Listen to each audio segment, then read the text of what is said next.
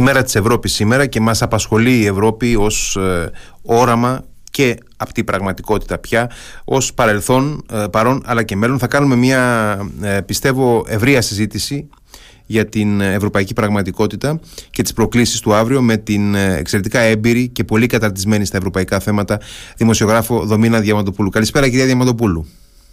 Καλησπέρα σας κύριε Χαραλαμπίδη, ευχαριστώ θερμά για την πρόσκληση. Και εγώ ευχαριστώ που είστε μαζί μας. Κυρία Διαμαντοπούλου, να, να ξεκινήσουμε έτσι κάπως εισαγωγικά την κουβέντα μας. Ε, ενδεχομένως αλλά αναλογιζόμενοι το πόσα βήματα έλεγα και στην αρχή της εκπομπής το πόσα βήματα πραγματικά έχει κάνει ε, το ευρωπαϊκό εγχείρημα πράγματα τα οποία σήμερα μας φαίνονται ε, αρκετά αυτονόητα και δεδομένα αλλά δεν ήταν καθόλου έτσι έχω την εντύπωση έτσι δεν είναι; Δεν, δεν ήταν καθόλου έτσι, έχετε πάρα πολύ δίκιο. Ε, ουσιαστικά έχουν περάσει 73 χρόνια από την παρουσίαση της διακήρυξης Σουμάν, όταν ξεκίνησαν ε, από την πρόταση του τότε ε, Γάλλου Υπουργού Εξωτερικών το 1950, έτσι πέντε χρόνια μετά το τέλος του Δευτέρου Παγκοσμίου Πολέμου, που παρουσίασε τη δημιουργία της Ευρωπαϊκής Κοινότητας Άνθρακα και χαλιβα Ο στόχος ήταν ουσιαστικά η οικονομική σύμπραξη των πολύ λίγων μελών τότε τα οποία στην πορεία αυξήθηκαν και υπήρξε και η μεταξέλιξη ποια ήταν η λογική; Συγχωνεύουμε τα οικονομικά μας συμφέροντα ανεβάζουμε το βιωτικό μας επίπεδο ζούμε ευημερία άρα διασφαλίζουμε την ειρήνη και την αλληλεγγύη μεταξύ μας. ήταν ο πρώτος φορέας ο οποίος μεταξελίχθηκε ε, και φτάσαμε στη σημερινή Ευρωπαϊκή Ένωση των 27 η οποία ε, πραγματικά υπήρξε το μεγαλύτερο project ειρήνης, όπως συνηθίζουμε να το λέμε στην ιστορία της ανθρωπότητας και παρότι αυτή τη στιγμή ε, στα σύνορά της μένεται ε, εδώ και περισσότερο από ένα χρόνο ένας πόλεμος, η αλήθεια είναι ότι ως προς αυτό τα κράτη-μέλη έχουν διασφαλιστεί. Η ειρήνη υπάρχει στην, στα κράτη-μέλη. Βέβαια, ε, πολλής λόγος γίνεται για το αν υπάρχει αλληλεγγύη. Το, έχουμε δει να αμφισβητείται αυτό πάρα πολλές φορές. Και προφανώς είναι κάτι το οποίο το δουλεύουμε, είναι κάτι το οποίο το βελτιώνουμε, αλλά σίγουρα ε, πάρα πολλά δικαιώματα, πάρα πολλά πράγματα που απολαμβάνουμε στην καθημερινότητά μας από την ελεύθερη διακίνηση ε, ε, των υπηρεσιών, από την ελεύθερη διακίνηση των προϊόντων, από την ελεύθερη δική μας μετακίνηση. Ε, όλα αυτά ε, είναι, δεν είναι καθόλου δεδομένα και πάντα φυσικά θα, θα έχουμε τις δυσκολίες γιατί είμαστε 27 διαφορετικά κράτη πολιτιστικά οικονομικά, πολιτικά, κοινωνικά. Φυσικά και η διαβούλευση είναι απαραίτητη, όπως και να το κάνουμε, αλλά πάντα θεωρώ εγώ, έτσι για να κάνω και μια ωραία εισαγωγή για τη μέρα, εντός πλαισίου Ευρωπαϊκής Ε, συμφωνώ απόλυτα μαζί σας. Καταρχάς να κάνω ένα μικρό ε, ιστορικό σχόλιο σε ό,τι αφορά τη διακήρυξη Σουμάν και την Ευρωπαϊκή Κοινότητα Άνθρακα και Χάλιβα. Να πω ότι η γαλλική πρόταση ουσιαστικά για την ε, συνδιαχείριση ε, αυτού του, του τεράστιου asset τότε ακόμα της ε, κοιλάδας του Ρουρ ε, και της περιοχής του, του Άνω Ρήνου που ε, μιλάμε για μια περιοχή που υπήρξε ουσιαστικά το μήλο της έρηδος για μεγάλο διάστημα ανάμεσα στη Γαλλία και τη Γερμανία και ήταν έτσι μια εξαιρετικά πώς να το πω, ε, προκάλεσε ε, διαχρονικά ε, πολλά προβλήματα στις δύο χώρες και το γεγονός ότι ξεκίνησε η προσέγγιση από αυτήν ακριβώς την περιοχή είχε τη δική της σημειολογία. Και πηγαίνοντας ακριβώς στις ε, πολλές φορές όπως έλεγα και νωρίτερα ατέρμονες, κουραστικές, ε, ίσως ε, βαρετές ή και εκνευριστικές πολλές φορές και σκληρές κάποιες άλλες ε, διαβουλεύσεις των Ευρωπαίων ηγετών που πολλές φορές τραβάνε σε μάκρος και τις θεωρούμε και ατελές φορές ίσως. Ε, αυτές οι διαβουλεύσεις όμως είναι πραγματικά που έχουν εγγυηθεί ε, με όλη τους την γραφειοκρατία ε, και όλα όσα τους καταμαρτύρουμε πολλές φορές έχουν εγγυηθεί την ειρήνη στην Ευρωπαϊκή Ήπειρο μέσα στους κόλπους εντός της Ευρωπαϊκής Ένωσης. Μια ειρήνη η οποία δεν ήταν καθόλου ε, δεδομένη στην Ευρωπαϊκή Ήπειρο μέχρι τότε. Καθόλου δεδομένη και ακριβώς μέσα από αυτές τις χρονοβόρες διαβουλεύσεις, τις κουραστικές όπως λέτε και εσείς και συχνά τελές φορές, τελικά έρχονται και συμβιβαστικές ε, και ε, μόνο, μόνο μέσα από δυσκολία μπορούν να προκύψουν οι λύσεις. Ε, όπως έλεγα και πριν, είμαστε 27, ε, ενδεχομένως να γίνουμε και περισσότεροι. Είναι προφανές ότι υπάρχουν διαφωνίες, διαφορετικές οπτικές, ακόμη και διαφορετικά συμφέροντα που αλληλοσυγκρούνται. Στο τέλος ε, βρίσκεται μία μέση λύση. Κάποιες φορές εξυπηρετεί κάποιους λίγο περισσότερο, κάποιους λίγο λιγότερο.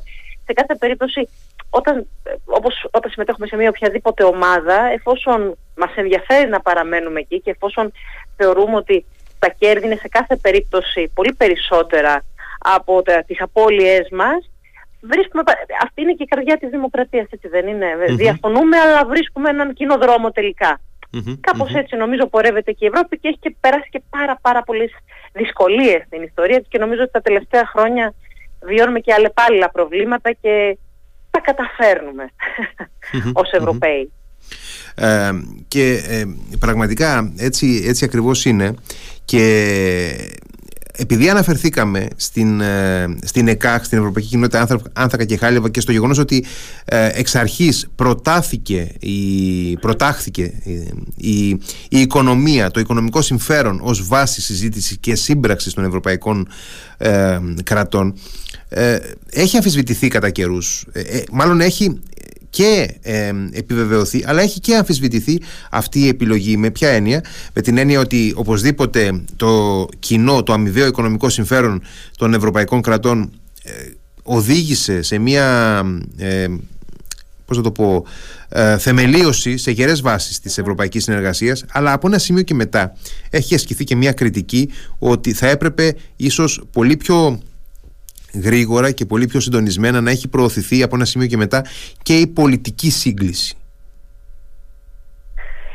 Το, το, το βεβαίως ε, είναι ένα ζήτημα αυτό για, για την πολιτική σύγκληση και, ε, και το κομμάτι της οικονομίας που προαναφέρατε έχει παίξει και, και καθοριστικό ρόλο και, και πρωταγωνιστήσαμε και η χώρα μας πρωταγωνίστηκε και στη χρηματοπιστωτική κρίση.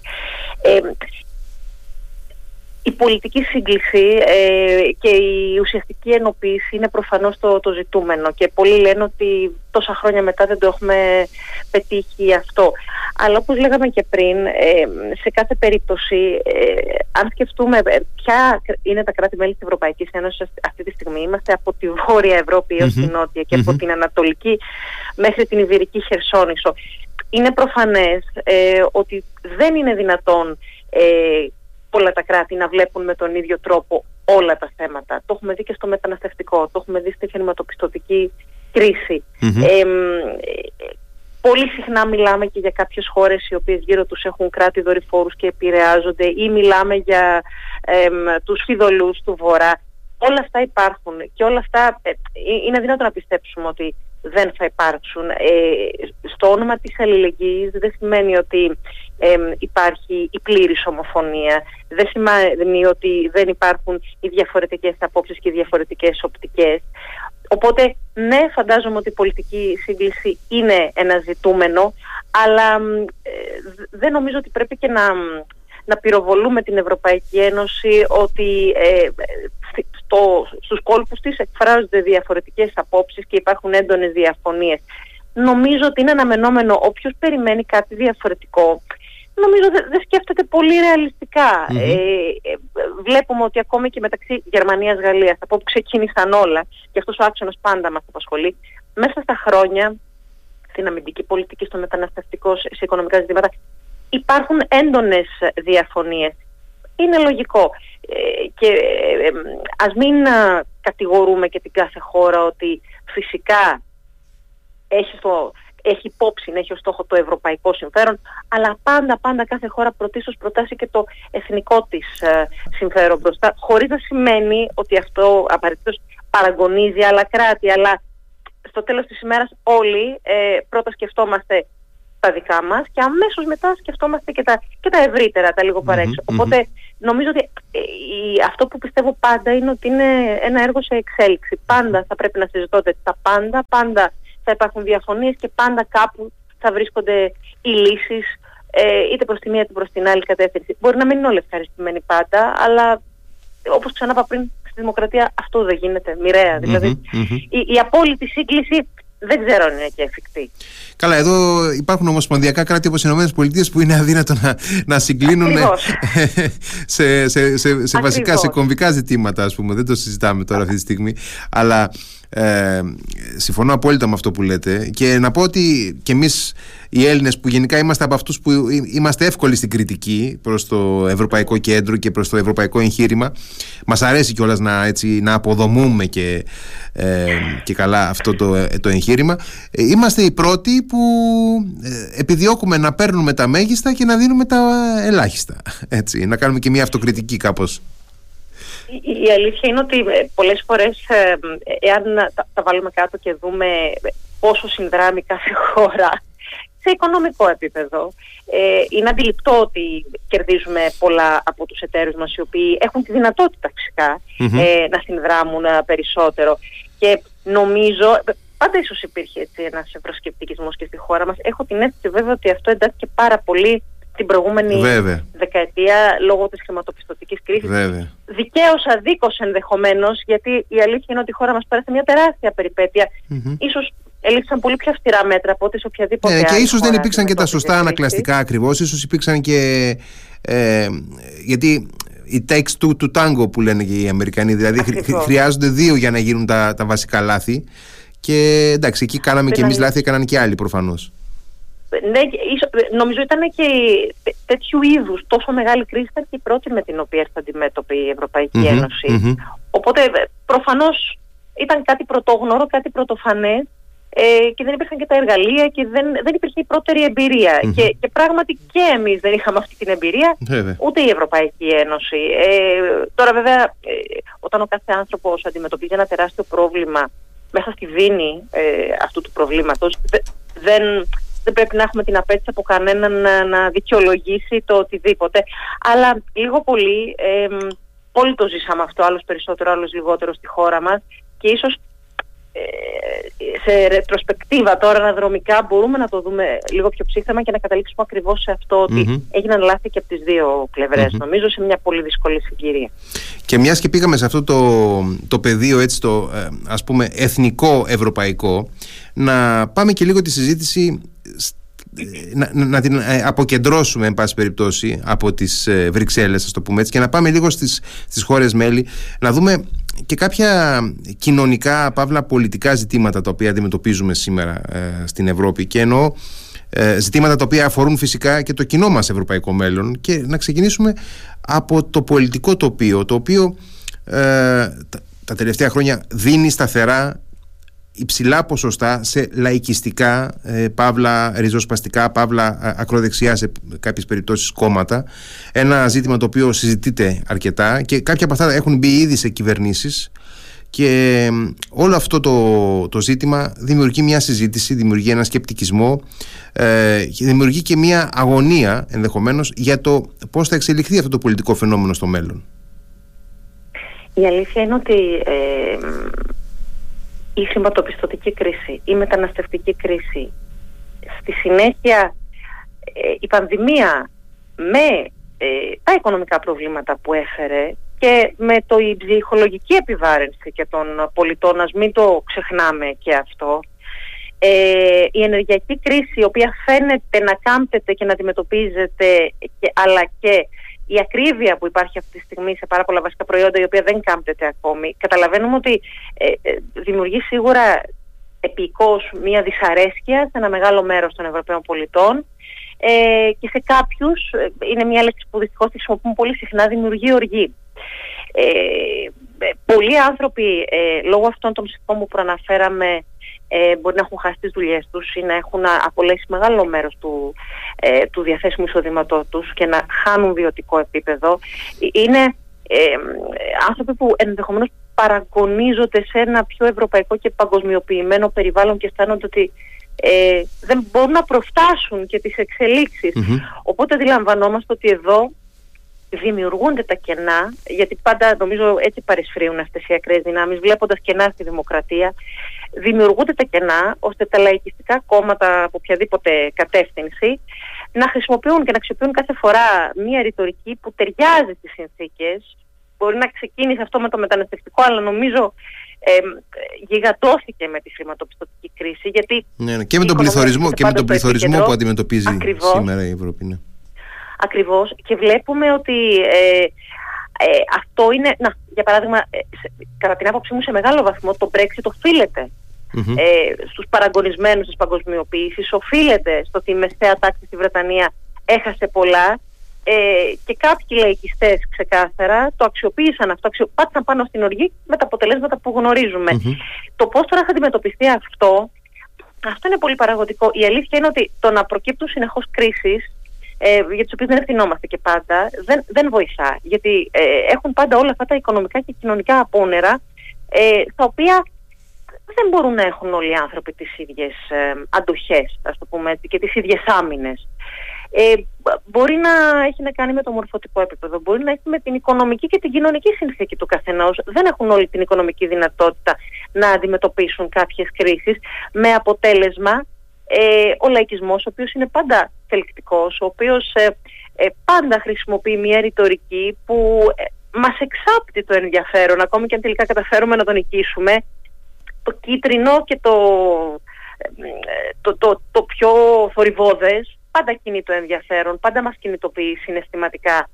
Οπότε εδώ φυσικά έχει να κάνει και με τις πολιτικές της Ευρωπαϊκής Ένωσης συνολικά και με τις εθνικές να, να, να, να γίνει ένα τεράστιο εγχείρημα ώστε να αντιμετωπίζονται άμεσα οι κρίσεις ή να αισθάνονται οι λαοί ότι ακούγονται από τις κυβερνήσεις τους και λαμβάνονται μέτρα όσο το δυνατόν γρηγορότερα. Θαύματα δεν μπορούν να γίνουν. Και από εκεί και πέρα, εντάξει, ως προς τις σειρήνες του λαϊκισμού υπάρχουν και οι, οι ατομικές προσπάθειες, το να, να καταφέρνουμε παρά τις δυσκολίες να, να μην ακούμε αυτές τις φωνές και να προσπαθούμε παρότι μπορεί να είμαστε διχαρτημένοι με, με όλα τα κόμματα που μας προσφέρονται σε, στις εκλογές και είμαστε και σε μια τέτοια να σκεφτόμαστε ε, ακόμα και αν δεν ενθουσιαζόμαστε με ένα κόμμα με τη λογική του το μη χειρών βέλτιστων. Τι είναι αυτό που, θα, που είναι πιο κοντά σε μένα, σε εσάς, στον όποιον μας ακούει, τι είναι αυτό που είναι λιγότερο επικίνδυνο, ακόμα και έτσι, να το, να το φτάσω μέχρι εκεί για τη χώρα και, ναι. να πάμε Ακόμα και έτσι. Μπορεί να μην πηγαίνουμε ενθουσιασμένοι στην κάλπη, αλλά τελικά τι είναι αυτό, ποιο είναι αυτό το κόμμα, ποια είναι αυτή η πολιτική παράταξη που αισθανόμαστε ότι θα μας πάει ένα βήμα παραπέρα, έστω και ένα. Γιατί ε, νομίζω ότι ε, όλο το παιχνίδι γενικώς παίζεται και στις προσδοκίες. Πρέπει να έχουμε ρεαλιστικές προσδοκίες. Να ξέρουμε τι πρέπει να περιμένουμε σε μία τετραετία. Ο λαϊκισμός νομίζω πατάει πάρα πολύ στο ότι πουλάει, αν μου επιτρέπετε, ε, φρούδες ελπίδες. Ε, είναι ανέξοδο ε, να υπόσχεσαι πάρα πολλά, να υπόσχεσαι στον άλλον αυτό που θέλει να ακούσει. Το θέμα είναι ότι για να ελοπιθούν όλα αυτά χρειάζονται πόροι, χρειάζονται ε, πολιτικές οι οποίες πρέπει να είναι εφαρμόσιμες. Αλλά αυτό η αλήθεια είναι, εγώ επιμένω, θέλει και ένα ψάξιμο από τον κάθε ψηφοφόρο ατομικά. Να μπει στη διαδικασία, να μπει στο, στο μεγάλο κόπο και στο χρόνο να το ψάξει. Γιατί κόπος είναι. Η αλήθεια είναι ότι το να διαβάσουμε τα προγράμματα όλων των κομμάτων και να αποφασίσουμε θέλει κόπο. Αλλά απ' την άλλη, μία φορά στα τέσσερα χρόνια περίπου mm. μας δίνεται ευκαιρία να πραγματικά να συναποφασίσουμε το μέλλον μας, οπότε κάπως έτσι.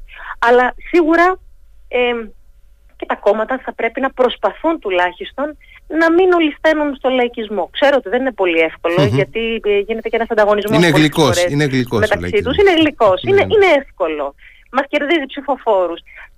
Και βέβαια δεν έχουμε αναφέρει και τον δικό μας ρόλο των μέσων μαζικής ενημέρωσης. Βέβαια. Μπορούμε να, ανοίξουμε, να κάνουμε μια άλλη συζήτηση, ναι, ναι. μια δύο ώρη εκπομπή πάνω σε αυτό, ε, στο πώς και εμείς αντιμετωπίζουμε ε, και τους πολιτικούς με τους οποίους μιλάμε δημοσίως και ε, την κριτική μας και την αρθρογραφία μας και το πώς επιλέγουμε να ενημερώνουμε τον κόσμο. Τεράστια συζήτηση, Ε, ακριβώς αυτά τα οποία είπατε μου φέρανε στο νου μια φράση η οποία γράφεται γενικά και ε, προσωπικά τη βρίσκω ενδιαφέρουσα ότι ο λαϊκισμός ε, συνηθίζει να δίνει λάθος απαντήσεις σε σωστά ερωτήματα.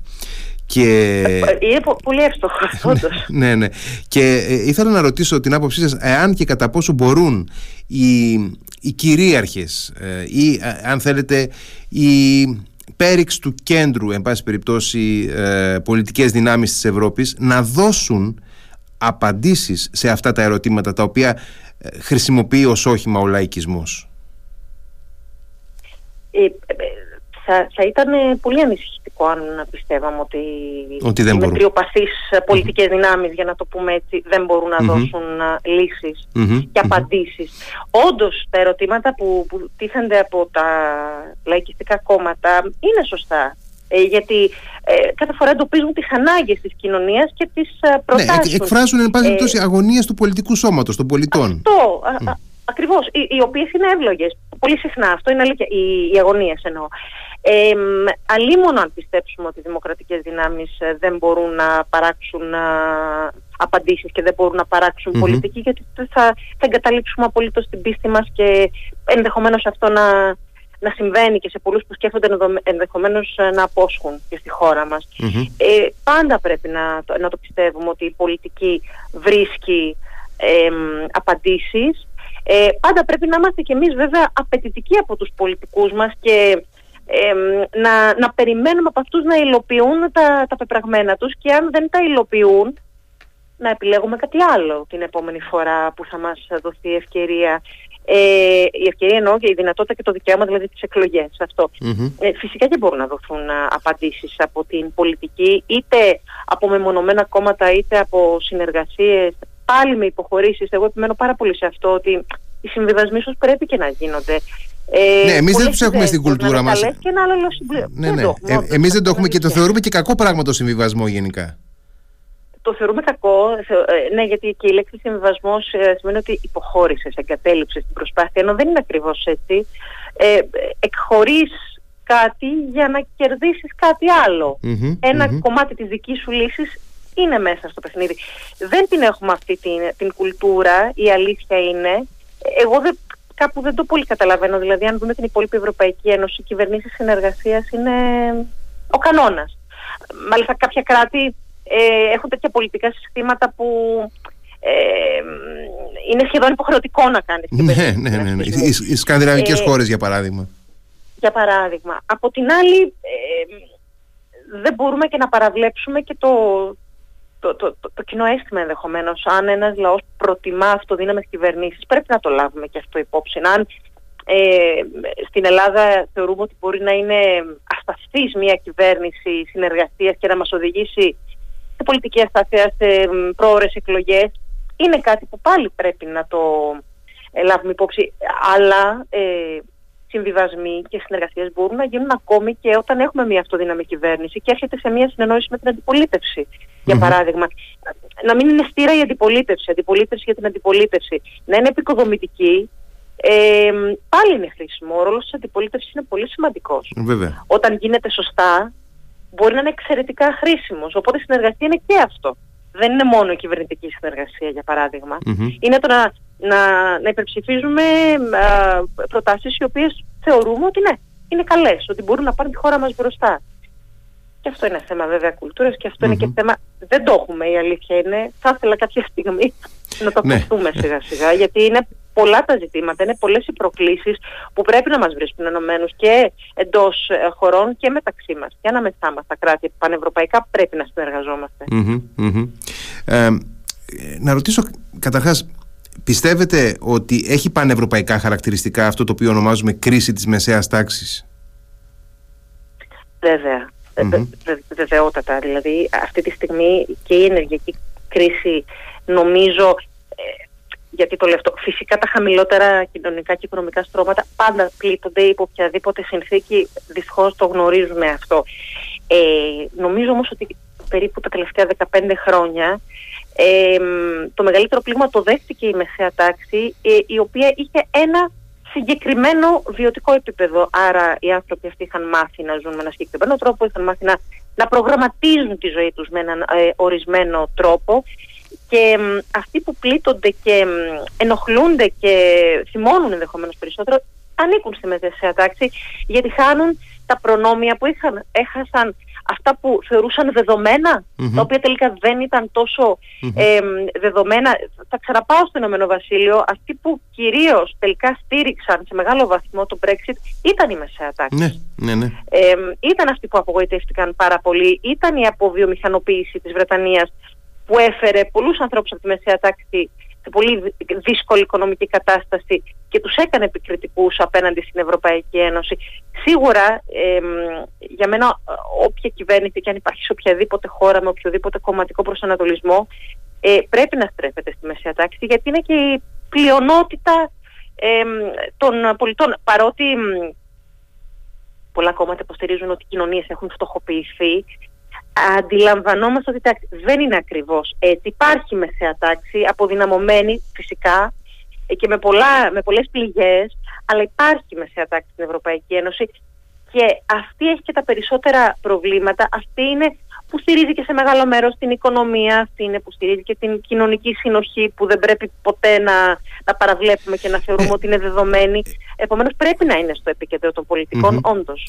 Και εκεί τώρα έχω, έχω την εντύπωση, και αυτό τώρα μας πάει τη συζήτηση ξανά από το εθνικό επίπεδο, ξανά στο ε, ευρωπαϊκό, γιατί συνδέεται. Έχω την εντύπωση ότι η πολιτική τάξη και στις, στις σε πολλές χώρες μέλη, αλλά και συνολικά σε ευρωπαϊκό επίπεδο, δυσκολεύεται πάρα πολύ να βρει ε, μια γλώσσα επικοινωνίας, να βρει ένα, ε, ένα πεδίο συνεννόησης με τη μεσαία τάξη, ε, ούτως ώστε ούτε να, είναι, ε, να, ούτε να της απευθύνεται με ένα δασκαλίστικο ύφος ότι δεν καταλαβαίνει ποια είναι η σωστή πολιτική, αλλά ούτε και να καταφεύγει σε, να, να προσχωρεί στο λαϊκισμό, ας πούμε, για να κερδίσει τις, τις ψήφους της μεσαίας τάξης. Ε, νομίζω ότι λείπει, λείπει αυτό, λείπει ένα ένα πεδίο ε, εξήγησης της πολιτικής πραγματικότητας, του πολιτικού τοπίου στο οποίο ζούμε πια, που δεν είναι αυτό του 20ου αιώνα, είναι ένα άλλο. Ε, λείπει μια τέτοια γλώσσα επικοινωνίας ανάμεσα στην πολιτική τάξη, την κυρίαρχη πολιτική τάξη και εννοώ αυτές τις πολιτικές δυνάμεις πέριξ του κέντρου που, για τις οποίες συζητάμε και τη μεσαία τάξη. Ε, ειδικά σε ευρωπαϊκό επίπεδο νομίζω ότι όχι μόνο στη χώρα μας ο μέσος Ευρωπαίος πολίτης ε, ε, ε, αισθάνεται πολύ μακριά από ναι. τα κέντρα λύσης. Και είναι πρόβλημα αυτό, έτσι. Από τις Βρυξέλλες. Αισθάνονται ε, ότι δεν κατανοούν πώς λειτουργεί ή ότι λειτουργεί με, με, με πάρα πολύ μεγάλη ή ότι κυριαρχούν κάποιες χώρες αλλά αυτή η δυσφορία υπάρχει και σε, κατοίκου, και σε πολίτες των χωρών που είναι θεωρητικώς οι κυρίαρχες ναι, και ναι, πιο ναι, ναι, ναι, αισθάνονται οι πολίτες πολύ μακριά από τα κέντρα. Ναι, για παράδειγμα, και ο Γερμανό και ο Γερμανός μέσος πολίτης, επειδή μιλάω για τη Γερμανία, είναι μια χώρα με την οποία έχω τέλος πάντων έχω τη δυνατότητα να έχω ένα, ε, μια ανατροφοδότηση, ένα feedback που λέμε στα ελληνικά. Ε, λοιπόν, ε, και ο Γερμανός μέσος πολίτης αισθάνεται ότι η Ευρωπαϊκή Ένωση είναι κάτι έξω από τη δική του πραγματικότητα, με το οποίο είναι συμφιλειωμένος βέβαια, αλλά δεν, δεν, δεν βρίσκει αυτονόητα ένα, ένα σύνδεσμο μαζί της. Η αλήθεια είναι ότι ε, πολλές από, τις, ε, από, από τα προνόμια που απολαμβάνομαι απορρέουν από πολιτικές της Ευρωπαϊκής Ένωσης. Ε, ποιο είναι το πρόβλημα εδώ; Δεν είμαστε αρκετά ενημερωμένοι γι' αυτό. Α, μπράβο, ναι. Ποιος φταίει γι' αυτό; Και εμείς και δεν ενημερωνόμαστε αρκετά. Και εμείς. Αλλά ε, για να δούμε και στη χώρα μας για παράδειγμα πόσο προβάλλονται οι ευρωπαϊκές πολιτικές. Θα πω πάλι από τα μέσα μαζικής ενημέρωσης. Όσοι κάνουμε ευρωπαϊκό ρεπορτάζ το ξέρουμε πάρα πολύ καλά. Δεν είναι πολύ της μόδας το συγκεκριμένο ρεπορτάζ.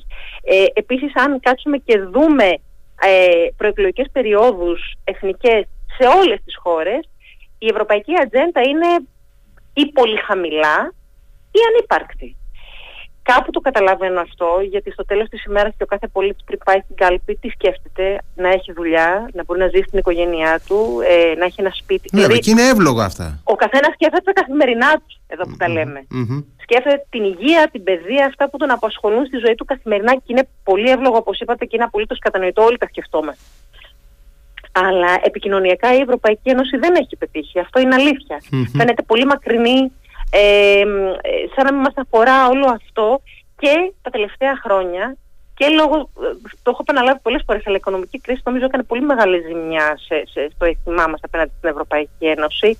Ε, αισθανόμαστε και πολύ απομονωμένοι ενδεχομένως ε, και από τους άλλους λαούς και δεν έχουμε καταφέρει να αισθανθούμε πολύ κοντά μας Χάσαμε τη, χάσαμε τη γραμμή με την κυρία Διαμαντοπούλου. Θα επανέλθουμε για να ε, κλείσουμε κιόλας ε, σιγά σιγά τη συζήτησή μας. Μια συζήτηση η οποία προσωπικά έχω την εντύπωση ότι είναι πολύ ενδιαφέρουσα και έχουμε καταφέρει να δώσουμε ένα, ένα εύρος των προβληματισμών που αφορούν την Ευρώπη του σήμερα, ε, των προβληματισμών που απασχολούν και τους πολίτες και τα μέσα ενημέρωσης και το πολιτικό προσωπικό και θα έπρεπε ε, ιδανικά φαντάζομαι να μας απασχολούν όλους προβληματισμούς, ε, προβληματισμοί οι οποίοι ε, είναι και το όχημα αν θέλετε ε, που μπορεί να μας πάει παρακάτω που μπορεί να μας, να μας δώσει ένα, ένα διάδρομο για το μέλλον. Έχουμε την κυρία Διαμαντοπούλου ξανά μαζί μας. Ναι, καλησπέρα και πάλι, σε μια ναι. διακοπή. αυτό που λέγαμε είναι ότι η, ενδεχομένως να αυτή και η γλώσσα των πολιτικών πολύ συχνά και στη χώρα μας και ευρωπαϊκά ή φαίνεται πολύ απόμακρη, πολύ ξύλινη πολιτική ή συχνά στην προσπάθεια η πολιτική να έρθουν πιο κοντά στο πολίτη, ολισθαίνουν πάλι σε αυτό που λέγαμε, στο λαϊκισμό ε, και γίνονται υπερφύαλοι, ε, δηλαδή μπορεί να ρέπουν από το ξύλινο έως το κίτρινο.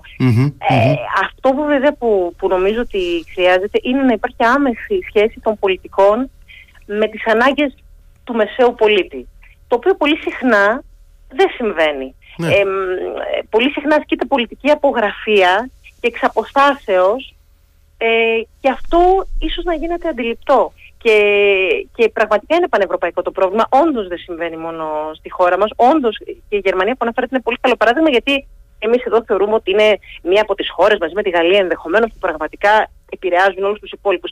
Στο μέσο πολίτη αυτό δεν φτάνει. Ε, απόδειξη ότι ο μέσος πολίτης ε, στη Γαλλία σε πάρα πολύ μεγάλο ποσοστό επέλεξε στις τελευταίες εκλογές να στηρίξει την ακροδεξιά. Ε, γιατί κάπου και εκείνοι αισθάνονται ότι η πολιτική δεν τους αγγίζει. Εγώ τη ρίχνω την ευθύνη 50-50. Δηλαδή είναι και κομμάτι της πολιτικής που δεν φτάνει μέχρι τον πολίτη, αλλά αισθάνομαι πολλές φορές ότι και ο πολίτης δεν, δεν θέλει να, να, να ψάξει λίγο παραπάνω, να ενημερωθεί λίγο παραπάνω, δέχεται αυτό που βλέπει επιφανειακά πολύ εύκολα και κουρασμένος όν ε, από όλα όσα μπορεί να έχουν συμβεί στην, ε, στις πολιτικές εξελίξεις ενός τόπου ε, να μην το ψάχνει και λίγο Επαναλαμβάνω ότι είναι και, και ατομική ευθύνη το πόσο ενημερωνόμαστε και το πόσο επιλέγουμε τελικά να δούμε λίγο παραπέρα ε, είναι και δική μας ευθύνη. Φυσικά όχι μόνο δική μας. Ε, είναι σαφές αυτό.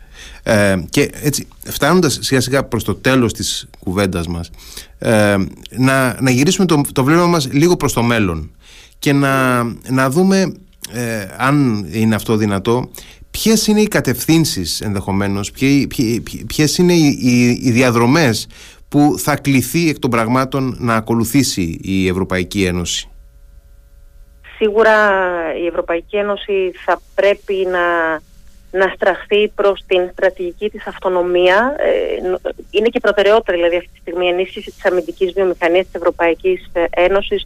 Υπήρξε πρώτος εκφραστής βέβαια ο Μανουέλ Μακρόν, αλλά πια μόλις την προηγούμενη εβδομάδα η Κομισιόν ενέκρινε και σχετικό νόμο ε, το, το λεγόμενο νόμο για την παροχή υποστήριξης ε, παραγωγής των πυρομαχικών προβλέπεται ουσιαστικά να, να παράγουμε ένα εκατομμύριο βίδες για την Ουκρανία. Η ουκρανια είναι μπροστά μας, είναι τεράστιο θέμα.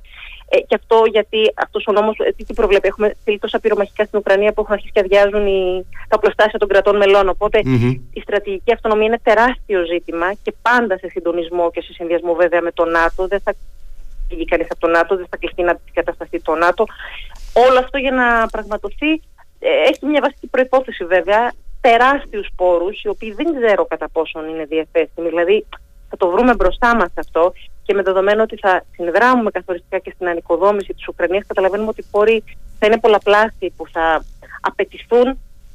Η Ουκρανία είναι ένα τεράστιο ζήτημα ε, και σε βαθμό διεύρυνσης, για παράδειγμα. Το, το κομμάτι της διεύρυνσης είναι πολύ σημαντικό τόσο στα μετασοβιετικά κράτη στην Ουκρανία, η οποία διχάζει πολύ και αυτή τη στιγμή. Δηλαδή, μιλάμε για την ένταξη μιας χώρας 40 εκατομμύριων ε, κατοίκων. Μια πολύ, είναι πολύ άριθμος πληθυσμός. η οποία έχει και δομικά, έχει δομικά προβλήματα, έχει, ε, εκτός το ότι θα, θα εξέλθει ε, πολύ ε, πληγωμένη από αυτόν τον πόλεμο έτσι ούτως ή άλλως. Ακριβώς. Υπάρχει η διαφθορά που δεν πρόλαβε ο Ζελένσκι να αντιμετωπίσει. Στο Ευρωπαϊκό Κοινοβούλιο θα υπάρχουν πάρα πολλοί ευρωβουλευτές από την Ουκρανία οι οποίοι θα συναποφασίζουν. Επίσης αυτή τη στιγμή θα, θα, θα έρθει εντός εισαγωγικών αντιμέτωπη η υπόλοιπη Ευρωπαϊκή Ένωση με μια χώρα που παράγει ενέργεια και παράγει και πάρα πολλά σιτηρά και όλα αυτά θα πέσουν στην ίδια αγορά. Mm-hmm. Χρειάζονται πολλές ρυθμίσεις πάνω σε αυτό. Mm-hmm. Υπάρχει η Μολδαβία που περιμένει, η Γεωργία είναι λίγο πιο πίσω. Φυσικά υπάρχει διεύρυνση στα Δυτικά Βαλκάνια. Η Αλβανία και η Βόρεια Μακεδονία περιμένουν πάρα πολύ καιρό στην πόρτα της Ευρωπαϊκής Ένωσης. Τεράστιο θέμα κατά την άποψή μου είναι και η Κίνα και ως προς το ρόλο που θα παίξει στον πόλεμο στην Ουκρανία, αλλά και ως ένας τεράστιος επενδυτής. Ε, υπάρχει τεράστιο επενδυτικό ενδιαφέρον. Είδαμε πρόσφατα τον Μακρόν να πηγαίνει ακριβώς, στην Κίνα μαζί με την Ούρσουλα φον ντερ Λάιεν. Υψηλού συμβολισμού κίνηση αυτή. Λίγο νωρίτερα είχε πάει ο Όλαφ Σολτς, είχε πάει ο Ισπανός Πρωθυπουργός ο Πέδρο Σάντσετ. Είμαστε στραμμένοι προς τα εκεί σε μια χώρα η οποία μας προβληματίζει και ως προς το δικό της καθεστώς αλλά και ως προς τη στενή της σχέση και την ουδέτερη στάση, ας το πούμε έτσι, ε, που κρατά απέναντι στη Ρωσία. Ε, επενδυτικά ξέρουμε τι σημαίνει η Ρωσία και στη χώρα μας.